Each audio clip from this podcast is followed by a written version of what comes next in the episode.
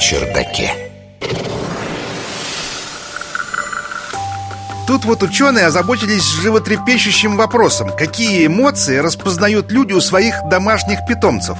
И почти полностью этот вопрос прояснили. Научный журналист Егор Быковский. Вообще исследований, посвященных эмоциям домашних животных, пока не так много. Лучшим, хотя субъективным, конечно, и предвзятым, источником информации об этом выступают сами хозяева животных. Между тем, распознать, что чувствуют живущие с нами собаки и кошки, бывает крайне сложно, и это может мешать благополучному сосуществованию питомца и человека. Ну и как вы думаете, кто решил заняться этой проблемой? Какие ученые? Правильно, британские.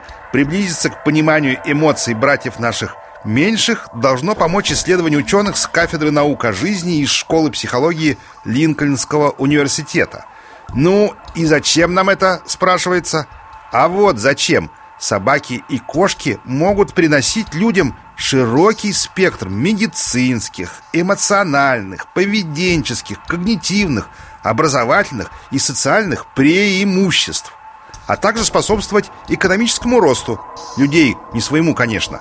Чтобы максимизировать ценность этих животных и достичь высококачественного взаимодействия, необходимо что? Правильно понимать их эмоции. Неверная интерпретация может привести к страданиям этих животных, например, к поведенческим проблемам, стрессу владельца и проблемам с психическим здоровьем – а то и возможному физическому вреду.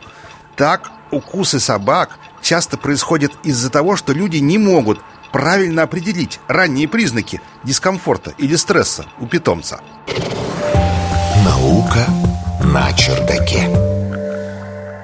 Добровольцы, которые приняли участие в исследовании, около 500 человек, должны были рассказать, какие из 22 различных примитивных и сложных эмоций могут демонстрировать их любимцы. В анкете были перечислены 6 так называемых примитивных эмоций. Это гнев, отвращение, страх, радость, печаль и удивление.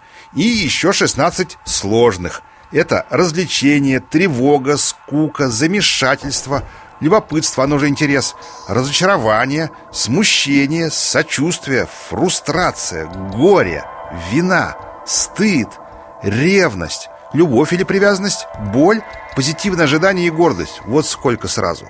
Людей спрашивали, может ли их питомец выражать ту или иную эмоцию.